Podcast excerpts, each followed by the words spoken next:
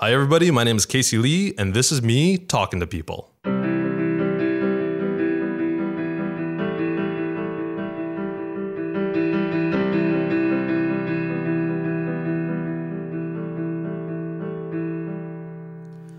Hello, everybody. Welcome to Casey Talks to People, the podcast where I talk to people. This is episode five. I'm very excited, very excited because as of the time of this recording, if you guys don't know, the recording actually happens weeks in advance. This episode will probably air sometime in May or June. I realized on the last episode I, I mentioned March, but I really meant May. Um, and the exciting thing is the official trailer for the podcast is actually out right now. It's actually out on Anchor.fm, being distributed to the various uh, podcast uh, services. So if you use Podbean, Overcast, Apple Podcast, Spotify, anything like that, you will be able to subscribe to the podcast very soon. Now, again, the kind of big joke here is that this episode will have been out by the time you hear all that. So hopefully you're subscribed already. I do realize that there's only two or three people maybe actually listening to this podcast. But so, anyway, spread the word. Hopefully you guys are actually enjoying the podcast. I've been very excited. There's been a lot of awesome guests I've been talking to. I've actually been listening um, back to the old episodes that I've been recording, and I've, I'm, I'm quite happy with what I'm what I'm hearing. Like the guests are giving me some interesting lessons, uh, learning a lot from my guests, uh, and it's been a very exciting time. But enough about that. I do want to briefly briefly talk about something that happened in the past couple weeks. Um, Apple obviously had a big week. I believe it was last week where they started announcing a whole bunch of things. It started with a couple of teasers, releasing the new iPad mini and then releasing the uh, new iMac and things like that. But really, their big showcase moment was when they were introducing their streaming service. So they introduced, you know, Apple TV channels, and then they introduced Apple TV Plus with all these big stars: Steven Spielberg, um, you know, J.J. Uh, Abrams, you know, Reese Witherspoon, Jennifer Aniston. A lot of big big names. Did you happen to see the the uh, the keynote about that? I wasn't watching it, but yeah. I just heard all the Twitter feed rumors yeah. and people what people were not happy about. what people were not happy about exactly. Um, it's kind of an interesting approach, and and there's a lot to be said about what's happening with the Apple TV Plus um, and and all the other things they announced. But I have to say, the thing that I got really excited about, besides the Apple credit card, I think the Apple credit card is actually pretty cool. But the big thing I actually got excited about was I, I've forgotten how good Apple is just at marketing. Um, their videos that they showed at the event, um, they had one that was, I believe, talking to game developers. I can't remember exactly. I think it was the game developers they were talking to. And it made me completely rethink how I want to shoot testimonial videos. Um, and then they had one with all the big stars like Steven Spielberg, J.J. Abrams, and that video was gorgeous. I was like, man, so good. It also makes me feel a little bit of comfort as as much as the world progresses in technology and all these kind of things. It seems like there's still a place for traditional video and moving people with you know sights and sounds. I got I got very excited about that. Um, if you don't know what I'm talking about, check out Apple. Uh, go to I don't know their YouTube channel or on their official site. Try to find those videos. They're really amazing. Um, again, I got very excited about it. Uh, lots of really cool stuff there. But that is not what we're here today to talk about. This kind of leads me kind of nicely into the introduction of my guest today. Um, so, this is somebody that I met um, back, apparently, I looked this up. 2014 is when we met. And the way we met is uh, she was working at the time for uh, a company called Solink. Um, now, I had just started my business. I was just starting to do some video work, and I had only done one animated piece at that point. Um, and then Solink called me up. Uh, they said, "Hey, can you do an animated explainer for me, for us?" And um, and I met met my guest there actually. Uh, I was very impressed with how they handled it. Uh, it actually introduced me to a lot of stuff. It introduced me to professional voiceover, introduced me to storyboards. I literally, after that meeting, I went online to Google like storyboard templates, and I'm pretty sure I printed out the exact same one that she had. Um, and then I, I, met her later on again, I think at a product hunt event. And I got I got very impressed with how excited she was about the startup community and everything that they were doing, to the point where I actually wanted to do some work with her. So we actually worked together on some of the case studies for my company ByteSight, um, which was really great. Um, she later went on to a company called Social, uh, which I just this moment, well, maybe not just this moment, but I learned recently that she actually did a podcast uh, for Social. Um, you know, she spent more time at Solink and then ultimately ended up where she is today today at Rewind, which is a backup solution uh, for um, multiple platforms, including BigCommerce, Shopify, soon to be Mailchimp. Uh, a lot of really cool things going on there. They're experiencing some great growth. Uh, you know, hiring lots of people, um, get, getting a lot of good success. So lots to talk about there. But without further ado, I'd like to introduce my guest, Riley Stanova. Hey Casey, thanks for having me. How you doing? Great, I'm doing great. Did I pronounce that right? Stanova? Stanova. Ah, Stanova. Did I get that right? Yeah, that was pretty close. Close enough, exactly. Um, so, welcome. Uh, thanks for doing this podcast. Uh, yeah, that was a long time ago that we met. It really was, and it, it's interesting to, for me to think about that time because I was fresh out of university, pretty much. So I feel like a totally different person, right, right, and than I was then. It's weird because I, I didn't know that actually. Like I I, I recently ran into uh, Chris Baudouin. Um, and he was telling me that that, that was like your fir- almost one of your first jobs, right? yeah, school? I mean, I was still in university when I started working there. Oh, yeah, right. You were doing co-op.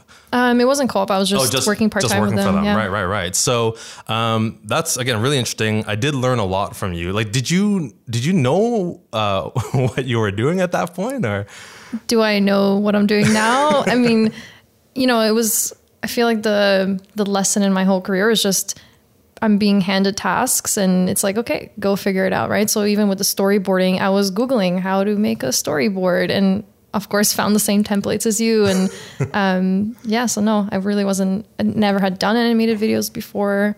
And uh, it's kind of interesting. And now we've ended up doing like several video projects together, which has been really cool. Yeah, it's, it's, it's amazing. Like, it is crazy when you know a relationship starts you know and you're like oh you work together on something. And then like and this is kind of true for a lot of the people that i'm interviewing on this podcast. It's like our relationship started you know a while back and it's kind of funny thinking about thinking about that time right? When it was just like we're kind of both getting into it. You know you guys are just starting to get into it. I'm just starting to get into it. And now you know we're working for companies that are very well established. We're well established in our own fields not to toot our own horns but um, yeah very very interesting time. So Riley, I want to I want to start because um, you are a marketer.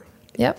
Um, you're in marketing, and this is something that is always kind of been on the tip of what I do, but not. It's not really what I do. You know, I'm I'm more a person who creates content, uh, which may be a tool for marketing, but I don't really understand marketing, to be honest. Uh, it's something that I'm starting to dabble in, starting to learn a little bit more of. Uh, I'm curious, uh, how did you get into marketing exactly? Well, during um, in high school, you know, in grade 12, and they tell you figure out what you want to do with the rest of your life. I decided to kind of decide should I go to art school or should I go to business school? Since I have a art and visual arts, so I had already dabbled in graphic design, and that sort of lends itself obviously to marketing. So that's sort of how I fell into it um, is through just through business school and through, um, I guess, finding a bit of uh, a like more in, in graphic design. Right. So, so sorry. In, in high school, you were kind of into graphic design and art. Yeah. And I mean, oh. I was playing around with uh, Corel Draw. That's like a total throwback for people who know about that. Like they're, very early when I was maybe 16, 15. They're apparently kind of back, eh? Corel. Like apparently they just yeah. released the version for Mac and. Uh, I'm, inter- I'm, I'm potentially interviewing somebody who works at Corel actually to see what's going on there. So, but this is something that you you were just kind of as a hobby you were getting into like in high school or yeah, the, the graphic design was just picking it up on the side, learning learning how to do it, um, and that just help, has till this day I still do actually have always done all the design for all the startups that I've worked at. Right. Funny right. enough, so it's to this day one of the maybe one of the best skills that I have. Right um, yeah. I mean, it was definitely something I was impressed with. Like when you did those storyboards, I was like, man, these are these are well drawn storyboards, right? Um, so I'm curious that decision that you made back then. I mean, do you remember it being a, a an, like a tough decision between kind of arts and business? Like that seems. Yeah, it was very very tough decision. It was like, do I follow this passion and go to art school without any real idea of what I'm going to do after it, or do I go dive into business, which I was I already had an interest in um, on the side, and kind of, you know, take art along with me. Right, it doesn't mean I have to give up art, but let me try this avenue first. Right, right, right. So, so what? I mean, what ultimately led to that decision? Was it was it? Did you think art was maybe not viable as a career? Because I think a lot of people do go through that decision making, right? Um, I think probably the fear of it not turning into a real career, but also turning something that I loved into a job Right. I'm kind of still, even to this day, kind of wary of that a little bit. Right, right. I, I mean, it's something that I faced for sure myself. Like when I was in high school, I was definitely big into film production, but I just felt like it was a kind of a pipe dream to go after that, right? Mm-hmm. So I kind of tried to get something a bit more, uh, quote, you know, realistic or or whatever. So, um, so you get into marketing, and so you are now, you know, a seasoned marketer. You know, it's uh, you know, you've been doing this for how many years now? Four, five, six, seven years, maybe. Five, six around there. Yeah, yeah, yeah. Um, so in your mind, I'm curious to hear this from a marketer. What what is marketing? Sure. I mean, it's, I think it's a thing that creates fans around your brand, like people who are eager to give you their money. I think that's the best customer. And, and f- even for myself, when I look, when I think of products that I'm genuinely happy to pay for, I think back, well, it's probably their marketing that helped me feel this way. You know, it's really establishing a brand, um, building a community around that brand. Those are for me the most successful companies, and it all comes down to their marketing. Right. Uh, what about like what do you say to the naysayers who are like, well, you know what? If I have a great product, I don't need marketing. The product, you know, speaks for itself. I mean, those days of like if you build it, they will come are are simply over, right? You're you're fighting against way too many companies to try and stand out, and even companies like no name brand. That's still marketing, Right, right? right, right, right. Yeah. Um, has it has it changed at all since you went to like like what you learned in school about marketing? Because you went to school for marketing, yes? Um, I was in the entrepreneurship program at Telfer, but Okay. yeah, it's it's very focused on marketing. At least the courses that I took. right, right, right. But I found that um, business school prepares you to be like a mid-level manager at a large company Right, versus being in a startup is totally different. right. So there were some things that I felt like I still to this day apply from the university, but it it really doesn't prepare you for for startup marketing. Right, right, right. I mean, what uh, I mean, what is different really about those those two worlds? I mean, you're dealing with um, a lot more uncertainty. It's a lot of just figure it out. You don't often have someone, um, if you're lucky to have someone above you who's more experienced, that's great. But even then, they won't have time to spend, you know, hours training you. It's, you know, they depend on you to just go and figure things out on your own Yeah. and come up with your own solutions. So, Right. What- very different from, I think, a corporate marketing job. Right, right, right. So, I mean, what I mean, this kind of brings me to to my questions about what I mean. You got your job at Solink, which was a startup at the time, still kind of is. Um, I mean, they're growing for sure. But what I mean, did you explicitly say that I want to work for startups, or did this just kind of happen and kind of fall into it? I mean, right before um, Solink, actually, the same summer that I started at Solink, I was also working at Tattoo Hero, which was Oh, another right, startup right. here in Ottawa. And I, not entirely sure. I think something led me towards like wanting to eventually be an entrepreneur. And I figured, well, how do I become an entrepreneur? Well, let me join a small company and learn from other entrepreneurs. So I was always really attracted to working at a small company. Right. How was that experience at Tattoo Hero? I mean, I, I've now I've heard a lot of rumblings about Tattoo Hero because I've run into people who have dealt with them, um, like like Jason, like Eric. Um, I remember one time I was being shown a space, and they were like, "Oh yeah, Tattoo Hero used to work out of here." Did you did you go to their office or Yeah, I did. It was on Bank Street. was was it like a rooftop in the attic? Yeah, totally. Yeah, okay. it was a really cool space. I mean, that, that was so much fun. That, that was really what um, introduced me to the startup community. And a lot of the people from from uh, Tattoo Hero just became my friends. And then that, that's really where I started getting more involved, going going to more events. Um, and I mean, I, I can then trace my beginnings with Tattoo Hero and Solink up until how I got my job today at Rewind. right, right, right. Like it's really fun to look back and see those connections. Yeah, and it, and it's it's awesome when like because I mean I, I think about that too about like the jobs that I've had and how much they shape you and how much you're still kind of using bits and pieces of of that right. How did you get involved in Tattoo Hero? Was it literally an open job posting and you just applied or? No, I was um, trying to find a company that would take me for one of my courses at Telfer, which gives me would, would have. So they were giving me a credit to go and work at a startup. I was like, perfect. This is the perfect class for me. Ended up being my favorite class. Um, I just reached out to the founders. I found I searched online to find their email addresses. They were kind of confused how I found them Yeah, yeah. and just reached out and said, "Hey, I want to work for you for the summer. I'm gonna I suggest I do these three projects. Right. And they loved that. I was also unpaid, but I was getting a credit. Yeah, yeah. I don't endorse unpaid internships. Yeah, they yeah, are yeah. legal and shitty. um, but in that case, it was it was a fair trade, Sure. and they were just like, "Yeah, come come on board." So you you had already proposed what you were going to work on. It wasn't even that they are like, oh, we need a marketer and and this and we are going to search for it. You actually just went to them and say, like, what were those three projects that you proposed to them? I can't remember exactly, but one of them was it was a lot of it was a lot of content, social media. It was mostly focused on that Right, and right. SEO research. Right, Those were the right, three things. Well, my favorite thing that I did for them was um, to do basically street tattoo photography. So I went out Oh. into the Byward market and just asked people who had tattoos visibly on them, "Hey, can I photograph you?" And it was like one girl, I remember her. She um, was selling, I think, fruits or flowers on one of those Byward market stands, and she just had such a cool look about her. Um, and that was like probably the best photo I've ever, I've personally ever taken. Yeah, yeah, I still love that photo.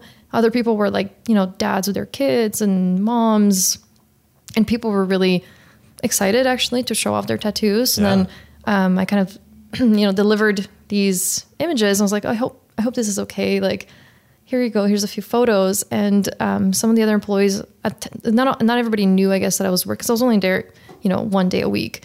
They're like, who did these? Where did these photos come from? Like, what? Like, no one really knew where these photos. So you sorry, you, you did this without like without anybody knowing about this? You just they were so lenient. They were just like, yeah, go, go do it. Like, Yeah, yeah. because again, it was, I was like offering my services for free. Um, they were just happy to have help. Yeah. And they were like, oh, you want to, I would just tell them like, Hey, I'm going to, I think I have an idea. I want to go take these photos. So like, yeah, go, go ahead. Like they, it was, it, was so much freedom. Just like, yeah, go do it. it, it's amazing how much freedom can push success, right? Like it, it's amazing. Like I, I, I always think that like like recently, right now, um, with Tim, who you know, um, there are there are weeks where I just like, okay, Tim, just go do something. Like I like you don't need to check in with me, just go do something, and it's incredible how much amazing success you have, and I- especially in an artistic field, you know, when you're given that freedom, right? So Yeah, absolutely. I mean, that, that's what makes, I think, the best bosses. I feel like that's what we um, really have here at Rewind as well. Like when I joined, it was just, in terms of marketing, it was just myself and working with our CEO, Mike Potter. And Mike is, is like, is like that. He's very, I trust you. Go ahead, go and do it. And that's amazing. It's amazing to work for someone like that. Right, right, right. Um, do you? So, I mean, you experience this thing at, at Tattoo Hero. You get, you know, into this great startup culture. Um, is it really after that point that you were like, this is what I want to be a part of, like the startup world? Because I have to say, uh, I, I remember a very distinct conversation I had with you. Um, I, again, I think it was at Product Hunt, and you were telling me about Page Cloud at the time. Now, obviously, Page Cloud's gone through a lot of different things, but at the time, Page Cloud was like this crazy demo. I, I mean, I remember you telling me like uh, you you were telling me you know people have heard of Page Cloud you know outside of Ottawa and, and no one's heard of any of these other companies. And I I went on to tell other people that I was like yeah people know about Page Cloud and all this stuff. Um, you just seem so excited about the startup community, right? Um, I mean.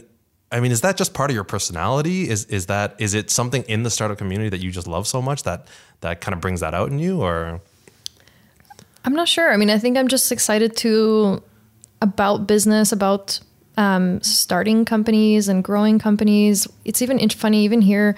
Um, it's funny you talk about Page Cloud. We have a couple of um, ex Page Cloud Page Cloud employees that now work at Rewind. So I feel like we're going to touch on like this is like startup Ottawa startup history here. Yeah, That's what yeah, we're going to yeah. talk about. But um, even at Rewind, we, we work with so many cool different brands, right? And every day I'm looking at the installs that come in and I'm like, oh my God, you know, it's this brand. They're huge on Instagram and nobody else in the office knows who they are. yeah? I'm like, I don't know. I, I just, and there, I'm now the go to person of like, do you know this brand? Do you know this brand?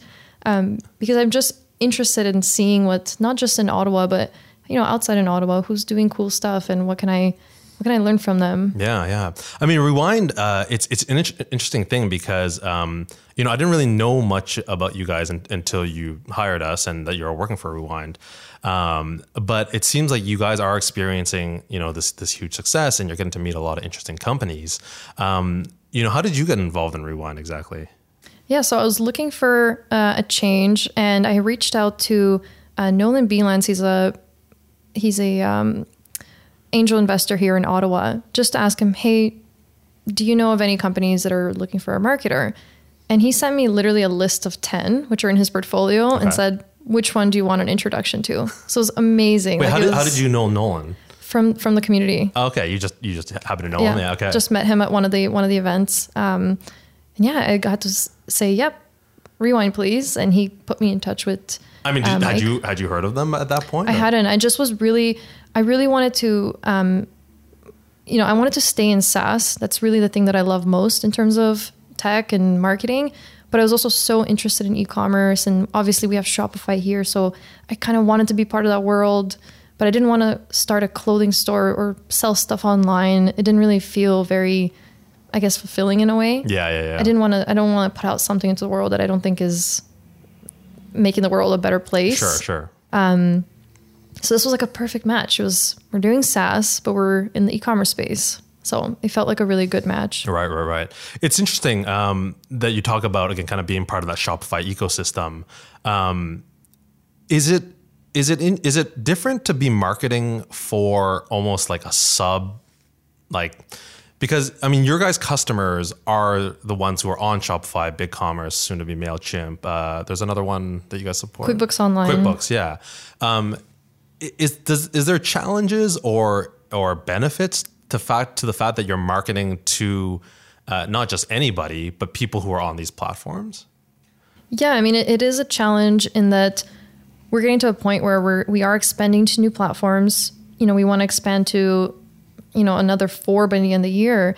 Each platform is its own different group of people. And so now we're in this challenge where like, okay, how do we split up our marketing efforts Right. around all of them?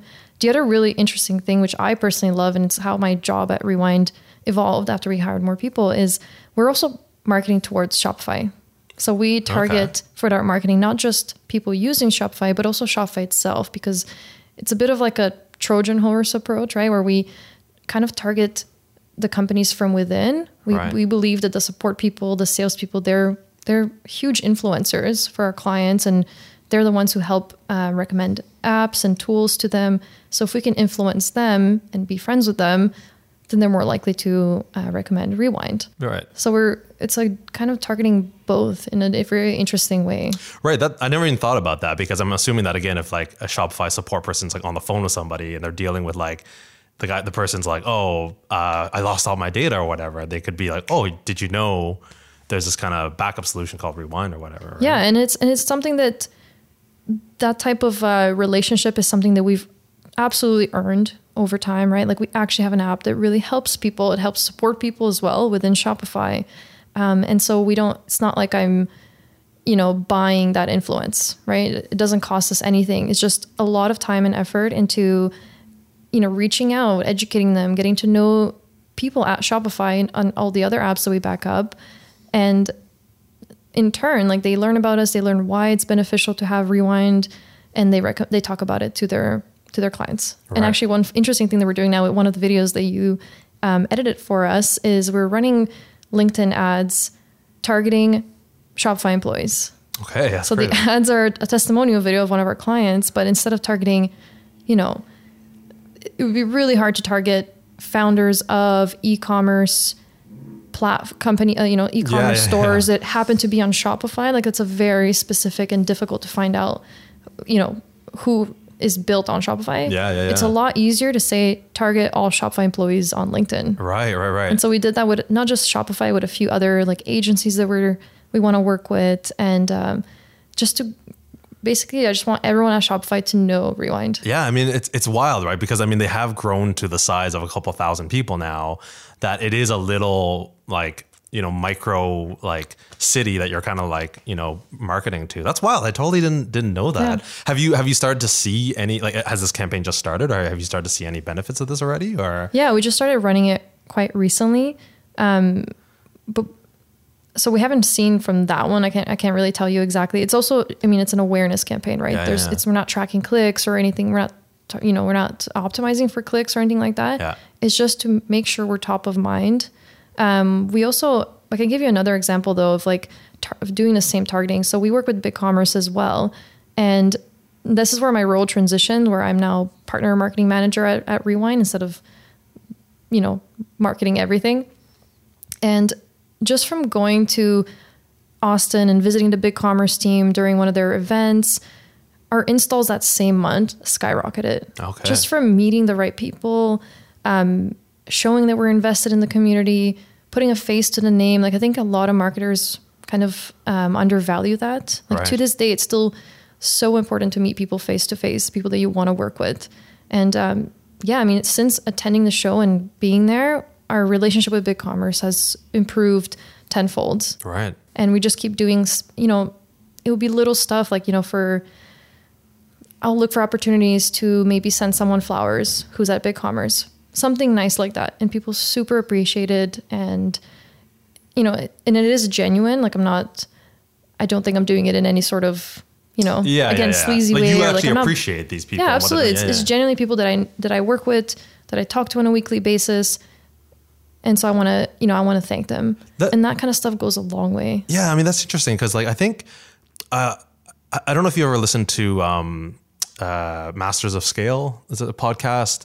Um, it's hosted by the founder of LinkedIn, and he talks to a lot of people. And he talked to the founder of Airbnb, and and the founder of Airbnb. Uh, when they were small, he said one of the biggest things that he did was purposely do stuff that didn't scale well. You know, like meeting face to face, like sending personal touches and stuff like that. Do you think, um, you know, I think, and I was talking about this with with my previous guest that we do get a very obsessed in the startup world about all these kind of big terms like scaling and and growing fast and investment and all this stuff like that um, that we forget about things like that right? So do you i mean do you consciously is it just part of again who you are? Or do you consciously say like look we, sh- we need to take care of these people and and show them appreciation and I mean, I think it's it's partly the culture that um, our founders, Mike and James, have built here, where we're not growing at all costs. We're we want to grow in an honest way, and we're, we don't like black hat marketing tactics. Like even if it's going to mean a short term win, um, if it's going to hurt us in the long run, we just won't do it. And so our goal is to grow steadily each and every month instead of explosive growth over the course of six months. So that kind of lends itself to that type of, you know, the environment is is really good here. Um, beyond that, it's just, I mean, I've just seen the effect of growing relationships and how it helps you right right in, in terms of business. Right. I mean, I mean, it, it. I mean, the interactions that we've had with you at, at Biteside. I mean, even the little things that when you send us an email saying like, "Oh, that looked great," "Oh, that was awesome," or whatever. Like, it's little things like that that, I mean, m- make it a pleasure to work with you. Right. Um, is that is that just again? Is that part of your personality? Is that something that in the companies that you like, like Rewind, you know, has that kind of culture where it's like again, show appreciation. Um, you know, build those long term relationships, or again do you think it's that combined with just who you are as a person and and showing appreciation for the people you work with because i do think one thing I've, noticed about you again is that you get excited and you you do uh, you have this kind of contagious enthusiasm that spreads throughout you know Thank you. That's really nice. Um, no, I mean, I think, I mean, especially the video projects, for example, that we do together, I'm so excited about them. It's so much fun. It's so much fun working with you. Um, it's just, it's just like a, I enjoy my job, you know, it's just a fun time to be with, uh, to work with really talented people. awesome okay we're going to take a short break to do some unpaid advertisements but we'll be back to talk with Riley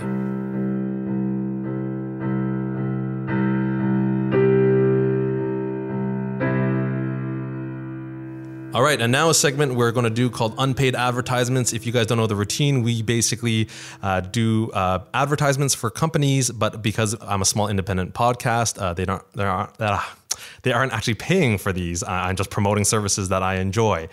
So, are you a company out there looking to host your application on the best servers, the best uh, infrastructure, the best I don't even know. I should probably pre-write these unpaid advertisements. Anyways, deploying and hosting is a big deal when it comes to building uh, web applications or any kind of applications for that matter. Uh, it's a lot of work to kind of get something up there, up in the web, have it constantly monitored, and all this stuff like that.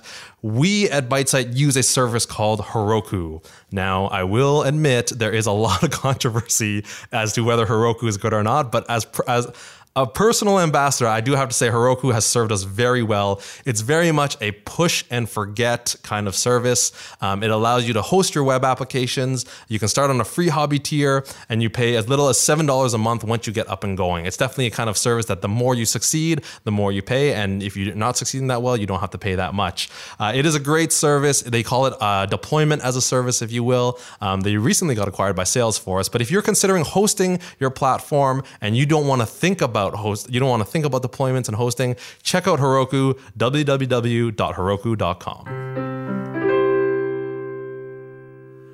Riley, you're a video editor, Amateur. but you've done video editing. yes. Um, I'm sure one of the things that you deal with is putting music into your videos. Absolutely. It's a struggle. yeah, it's a lot of times it's hard to find uh, stuff, right? Um, um, I mean, I'm sure you've explored things like AudioJungle and Pond5. I'm sure you've also explored. Uh, you mentioned earlier uh, today um, SoundCloud, just independent artists, you know, things like Patreon stuff. a lot of great services out there to find music. Um, but I don't know if you've run into this problem, but a lot of times you, you just can't find the music that one either has the mood that you want, but two, if you find the mood, it might not be the right timing or it might not have the right changes in mood as you're editing your video together. And what you end up doing is you change your video to really match your music. Uh, I don't know if you've run into that or. I haven't run into exactly that, but I've just spent hours and hours on those websites trying to find the right song. And it's hilarious reading the titles sometimes. It'll be like melodic sympath- sympathy with piano sounds. It's, it's, It's, it's so hard to it's find the right thing. too when they like name them after like I, I've I've noticed a technique now that I use to search is literally bands like if I want something that sounds like Coldplay I'll like type in Coldplay because the track will be corporate video Coldplay esque song or whatever. Anyways, there is a brand new service out there um, that we've been using recently, and we've used it on Rewinds videos actually. Um, it's called Filmstro, F I L M S T R O uh, dot com. This is an amazing uh, new way to think about music because what it is is it's key frameable music. Um, so what it is is you can download one of about 30 to 50 tracks. And these tracks you can control three aspects. They call it momentum, power, and depth and you can change these things as the video goes on. So like if you want a certain part in your video, oh, it's getting emotional or it's getting big or it's get, it's it's kind of build. I always talk to Tim about creating a crescendo in our in our uh, in our videos. You can actually change those parameters throughout the uh, entire edit. So super super cool. Gives you a lot of really cool control, a lot of high quality music. Um, plans start for YouTubers as low as eight dollars a month. Uh, they go up to about I think twenty five bucks a month for pros, and if you need to advertise, it goes a little. Uh, if you do paid advertisements, it goes a little bit higher than that. So check it out, filmstro.com, f i l m s t r o.com. Uh, check it out for your next uh, video musical needs. All right, and we are back here talk, talking with Riley Stonova. Um, we were just chatting about actually the last unpaid advertisement about finding music and how we avoid corporate, the word corporate in any video or music these days. Uh, it is funny because it is something that I started with. All our videos had corporate music, uh, and now it's like, ugh, it sounds so just not good. Yeah, it's pretty bad. Anyways, um, we've been chatting a lot about rewind and marketing. Um, uh, very interesting. I didn't realize again you were segmenting uh, the market you guys are. Um, I'm curious. Like, does that does that uh, make your job? I mean, how how big is your marketing team now? Now that you've hired a couple more people. So we are three people plus four if you add our VP of sales and marketing. And we're hiring a summer student soon. And so, do you guys segment? I mean, you mentioned that your title now is uh, partner marketing. Yeah. Right. Um, is that how you guys split up that kind of segmentation? Is that like each person kind of is, is in, in charge of a certain segment, or No, we didn't split it like that. We have um, a digital marketing manager who's Henry Brown. He's he's uh, he comes from PageCloud. I didn't know Henry was from PageCloud. Yeah, Okay, yeah, yeah. So if, if those of you who like when PageCloud um, first launched, if you ever went on their site, you would be chased by their ads all over the internet. Yeah, yeah. That was Henry. That was all all his work. You can blame him. But he did an amazing job while he was at PageCloud. And uh, we've got Mora, who's recently hired her. She's our um, product marketing manager. Amazing role to fill at this stage. I highly recommend all startups get a product marketing manager. What what is that exactly? So she really is the person to research any new um, apps that we might launch. What does a space look like?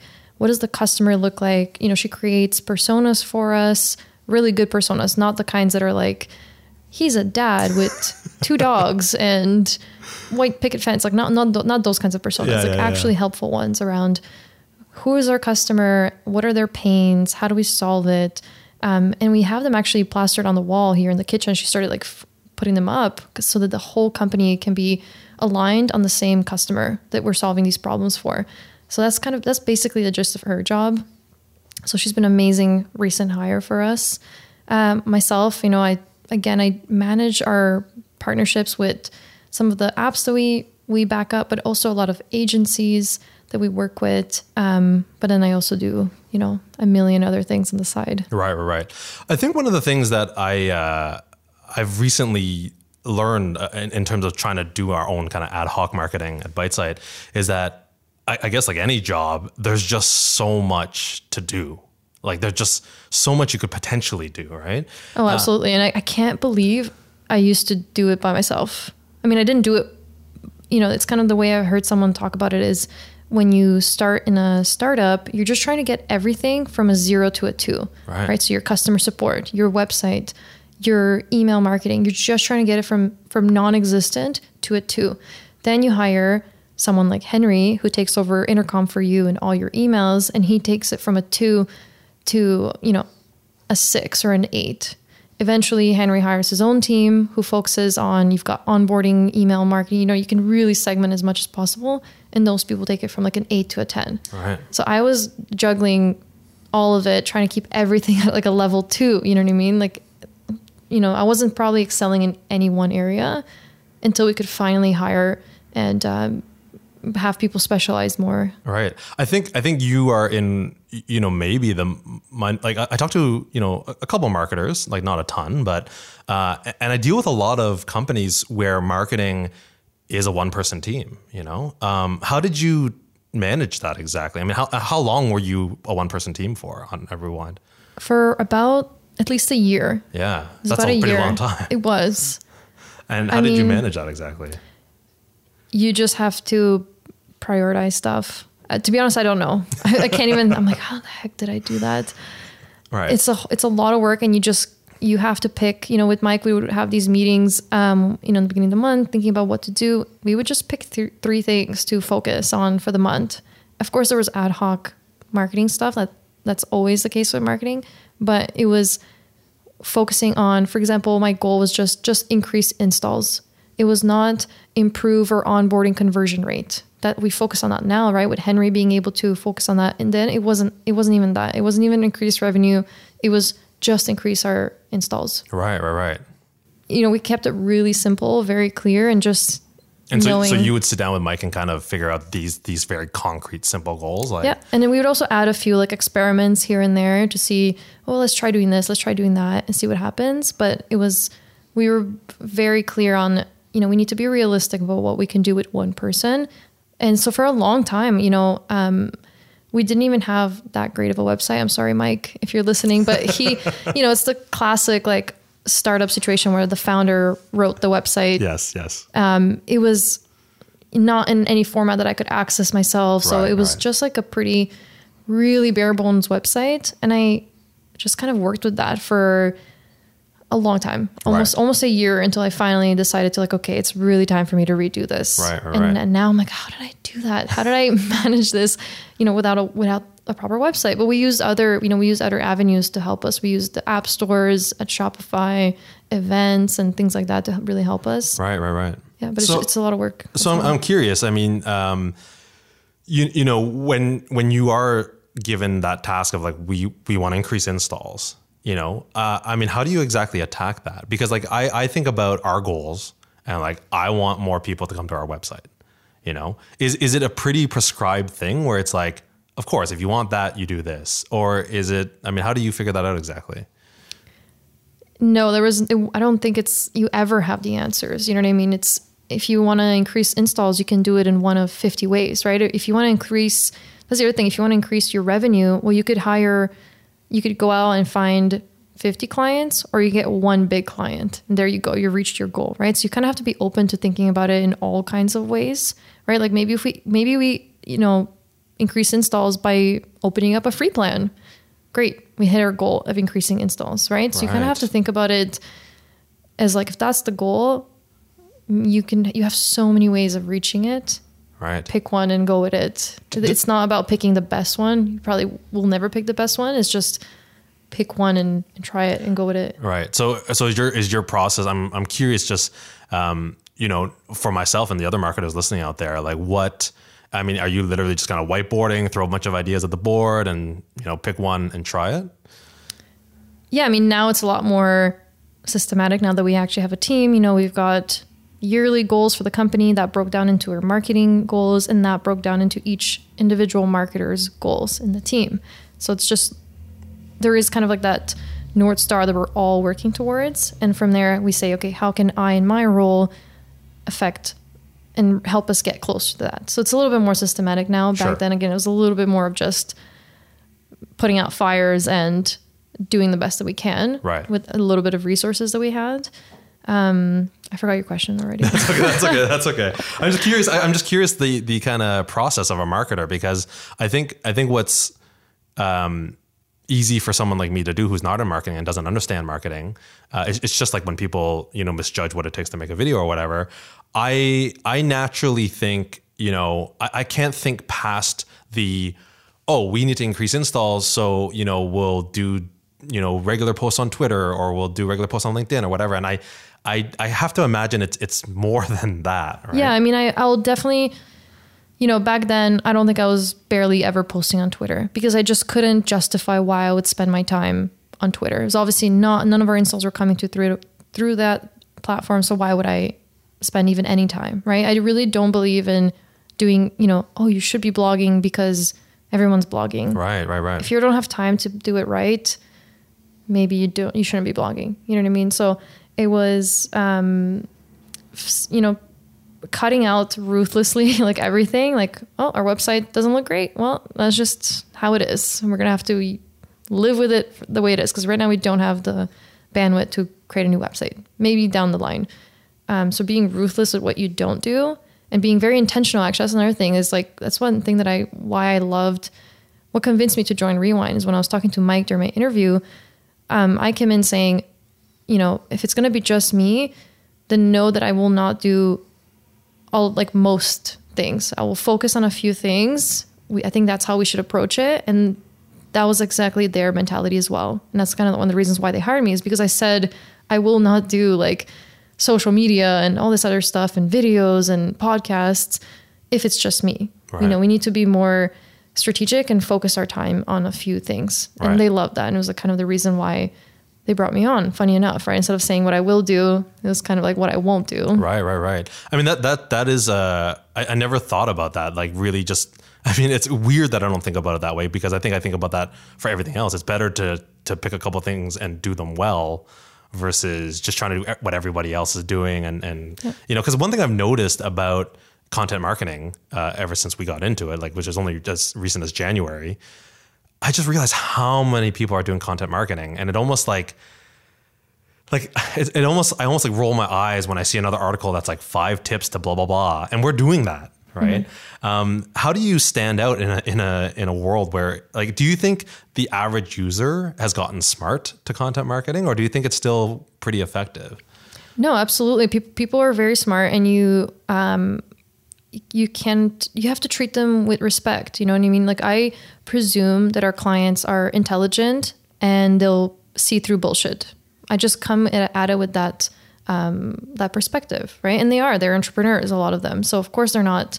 I'm not going to trick them with any you know bad content. It's just not going to cut it. Um, So I think if you approach it that way, and I think you guys have done a great job doing that. Anytime I watch your videos, I'm like, oh, that's a great tip. Thank you. Like, like Right. that's actually helpful. Like as long as you're not bullshitting and what you're putting out is true and respectful to the to your audience. You know, it's not just some crappy quiz because you felt like you had to put out a piece of content that week. You'll do great. And then kind of think about it as well. And like everyone lives in, in their own bubble, right? So there might be a thousand videographers that wrote about 10 tips to corporate video, Yeah. corporate videos Yeah, yeah. but they're not in my network. So I will never read that piece of content. But you're in my network, right? So I'll probably get that piece of content, right? You kind of can't, or there's a, you know, you're not going to be the podcast for everybody. You Yeah. got to find your little, but I'm also not going to listen to every podcast in the world to find out what's the best one. Yeah, it's I'm kind of in my bubble and I kind of, you know, what I search and what I find is totally affected by who's in my network and the city that I live in. So you really got to be just thinking about like don't I guess don't worry about like is my content like Super the most unique unique or- thing. Yeah, yeah, yeah, yeah. Just is it solving the problem for some people probably near me? Yeah, no, that's interesting because like it, it is, it is definitely one of those things that you think. Uh, I mean, I will come across other, uh, you know, content that's similar to ours, but you're right. Like the, the our customers are not necessarily, you know, in that circle or whatever, and and you know, it, it is a philosophy that I've always had about service companies because I, I'll tell you, like, um, and I've I've said this before, but one thing I really hate about the service industry, to be honest, is I don't like how protective people are of their clients. They're very like um, you know, uh, if you're working, you know, subcontracting to me, like, can you pretend that you're part of my company and all this stuff? Because they don't want their clients to go from company to company. And I think w- what I say to that is, I think there's enough business to go around. You know, there's enough people for various reasons, you know, and I think, like, like just like you said, like, I think the people in my network, even though there may be a million posts about, you know, five tips to edit better videos or whatever, right? It's it's not going to hit you know the same people or whatever, right? Yeah, exactly. So yeah, very very interesting. I'm gonna I'm gonna use this opportunity to continue to learn from you. Uh, one of the problems that we deal with um, is you know we have this problem of I mean ultimately our marketing our goal is to is to increase our sales right?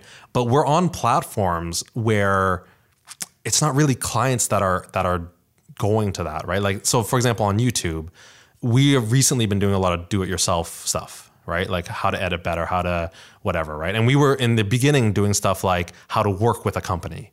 You know, how much does it cost if you hire a company? How long does it take or whatever? Um, and we're seeing a lot more uptake on our do it yourself stuff.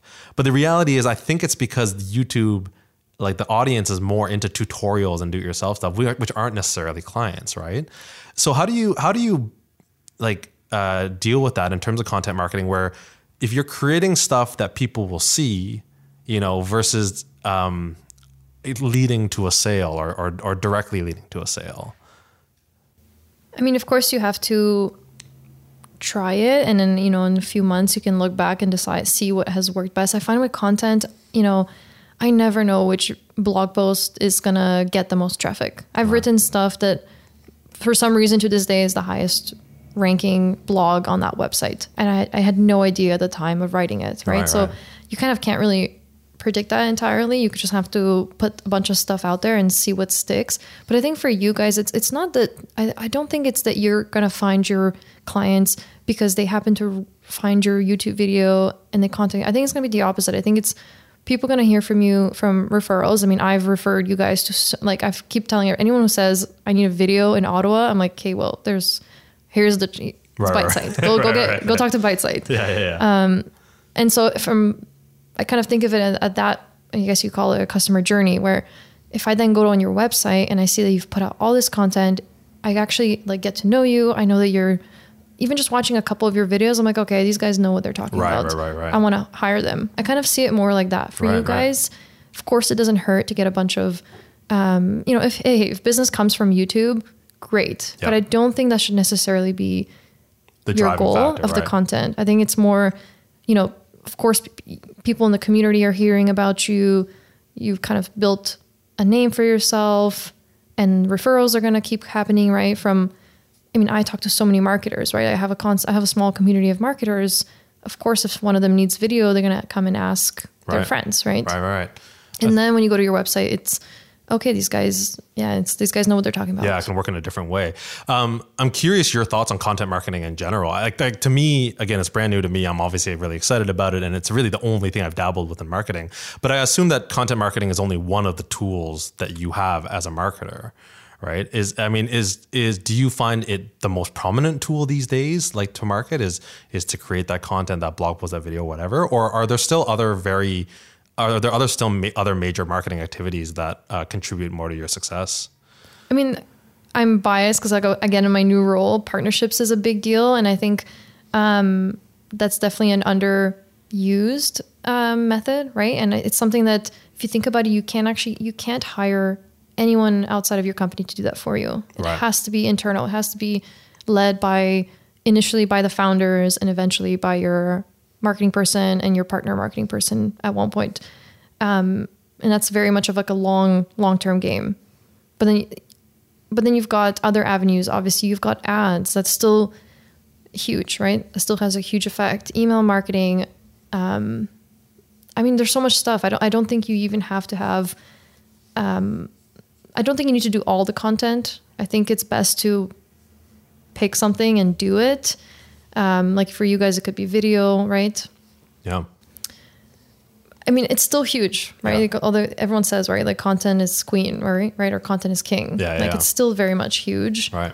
As long as you do it really, really well. Right. There's just no point in putting out a blog post that you're not extremely happy with. There's no point. How, how do you how do you judge that exactly? Um, I mean, are, are, do you sacrifice quantity for quality? Absolutely. Uh, always. I always, when I've, you know, again, we don't have a content marketer on our team. I wish if there's any content marketers that want to come work at Rewind and you guys are, you're great at writing, like please come talk to us. Cause that's a very, I find that's a really, really hard role to, to fill.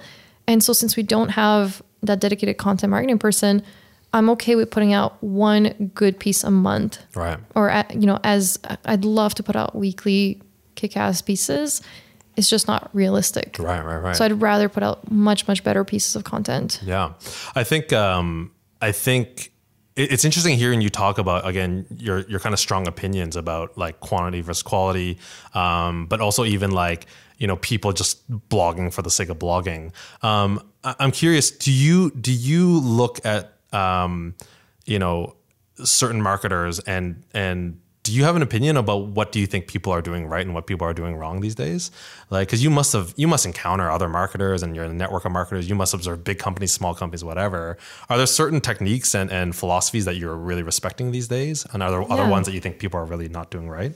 I mean i i have like my um there's a few companies that i look up to for their marketing Wealthsimple is a big one it's almost like a joke at this point of how often i reference like well Wealthsimple does it like this so maybe we should do it like that but i'd love looking up to like obviously shopify Wealthsimple um even some e-commerce brands like Glossier and just learning from them and what they're doing in marketing. And Right. I just really, those are just brands that I'm happy to give my money to and really respect and um, always looking to them to see what to do, what to do well. Yeah. So I think every marketer should have that bit of like a, it could be like a folder of ads that you love or something like that, right? You got to keep inspiration somewhere.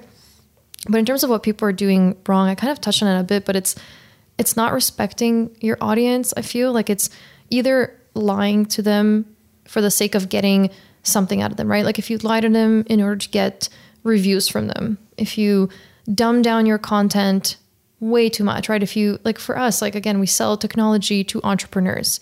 There's no point in us making like a funny quiz listicle type Right, blog. right, right. Do you know Yeah, what I mean? yeah, like that would be honestly like disrespectful to our audience at that point. So it's um, being very honest with your clients, um, respecting them, respecting their time as well, right?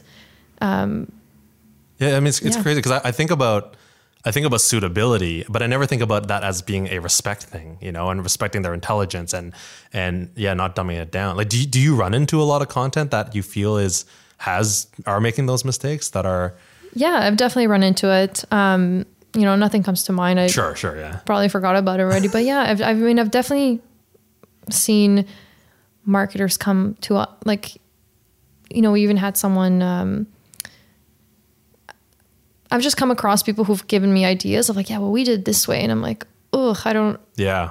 Cool, we wouldn't do that. Yeah. Yeah. You know, it gives you like that icky. When you have that icky feeling, you're like, that's not the kind of marketing Right. I want to do. Do you, do you think that respect for your audience? Uh, I mean, how how do you determine that line? Is it is it really is it about just getting to know your audience better? Like, do you just it's just it's just about sitting down with them more and I mean, it, firstly, it's a gut feeling, right? If you if you don't have that gut instinct that tells you like this seems sketchy and scammy, you're probably not a good fit for Rewind at least, Right, right, right. Like we we're really um, hold that pretty highly, and when we're hiring people, is that kind of gut feeling of are you just an honest person to Right. begin with?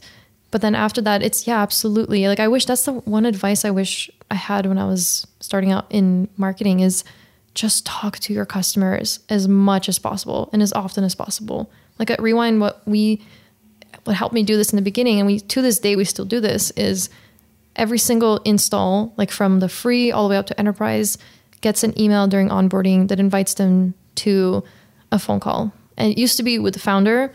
Now it's with, uh, sorry, our CEO. Now it's with our product manager. But we continue doing that Yeah. to this day, and we've we're you know close to surpassing twenty thousand installs.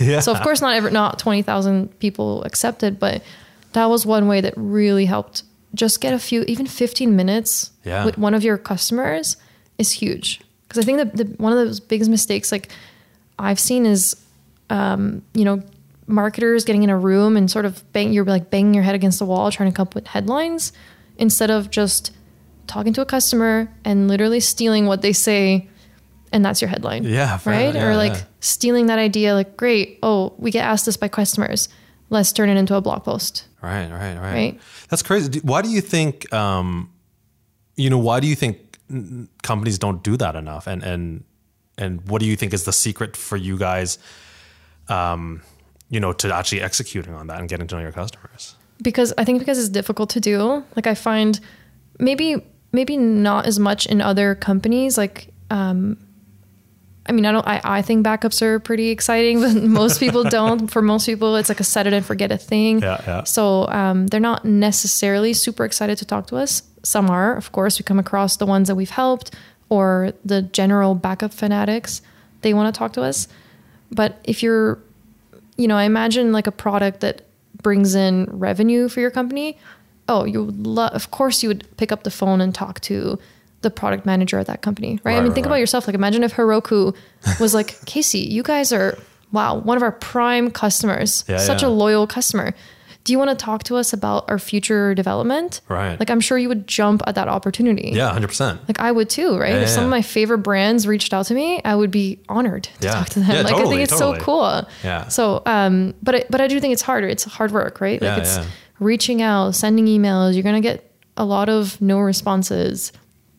So it just takes a lot of time. Right. I think that's why people maybe don't do it. How how do you deal with? I mean, the opposite problem with that. I mean, I mean, you know, twenty thousand installs. Like maybe you guys have talked to five thousand people or so or whatever. Maybe a little less.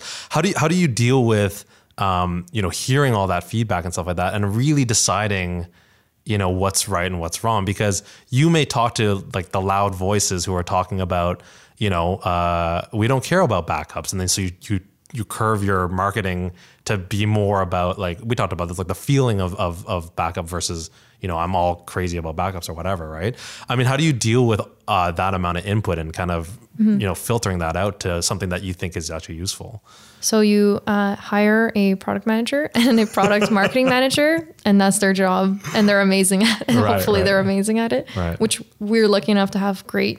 Um, both of those roles filled with really great people, but also you have to look obviously for things that come up often. Like one of the things I did f- when I was by myself is um, I took all the reviews from the Shopify App Store. It was something like maybe at that point 400 or 500 reviews, and um, I extract. I found I, to, I use some kind of tool that helps you see which the sentences and how often they come up. So it would start off with like seven letter sentences, six, five. You know what I mean, and give you a count for each one Yeah. in that huge bulk um, text.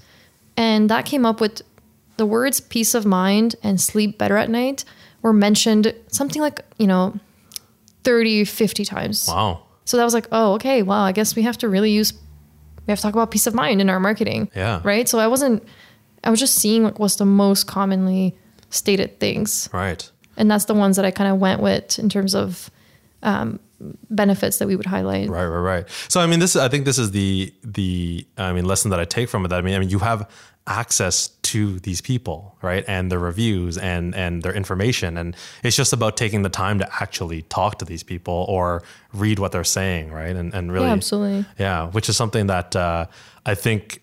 Um, you know, a lot of companies, again, like you said, may not take the time just because it's hard to do, right? Um, we are definitely running out of time, but Riley, I do want to ask you um, again. I, I do find it interesting that, that you came again from you know companies where you know you were the only person doing this, and even at Rewind for a while, you were the only person doing this, right? And I think I think inevitably what happens when you're dealing with companies and you're working at a place where uh, you wish you had a team of like 50 people because there's just so much to do. Um, you really have to prioritize and you really have to think what you want to do. So, do you have any advice for marketers out there, you know, who are in those situations where it's just them and how they really manage that and how they prioritize? Or do you think there are a couple important things that they should really focus on? Yeah, absolutely. Um, I think as a, especially I, I talk to students often and I tell them the same thing is get into a startup in a very general role, right? Don't go into startups or into marketing in your early on your career as a specifically email marketing Right. um, email marketer, unless of course that's that's your thing. But if you want to, if you're not sure what you want to do in marketing, or you're just trying to be in a startup, you have to be open to doing anything. So if you get, if someone tells you we're going to a trade show, help organize it, you have to do that, right? Um, picking up skills like at this point, I've played around with pretty much every Adobe product, just because it's just like, hey, someone needs to edit this video cool. And let's say we didn't have the budget to get BiteSite to help us do it. I would have to do it, right? So like kind of getting really good at having a little bit of design skill, a little bit of web. You have to know some HTML. You have to know how to work with WordPress. Um, you know, you have to learn. If you're not good at writing, you really have to figure it out because writing is such a huge part of marketing.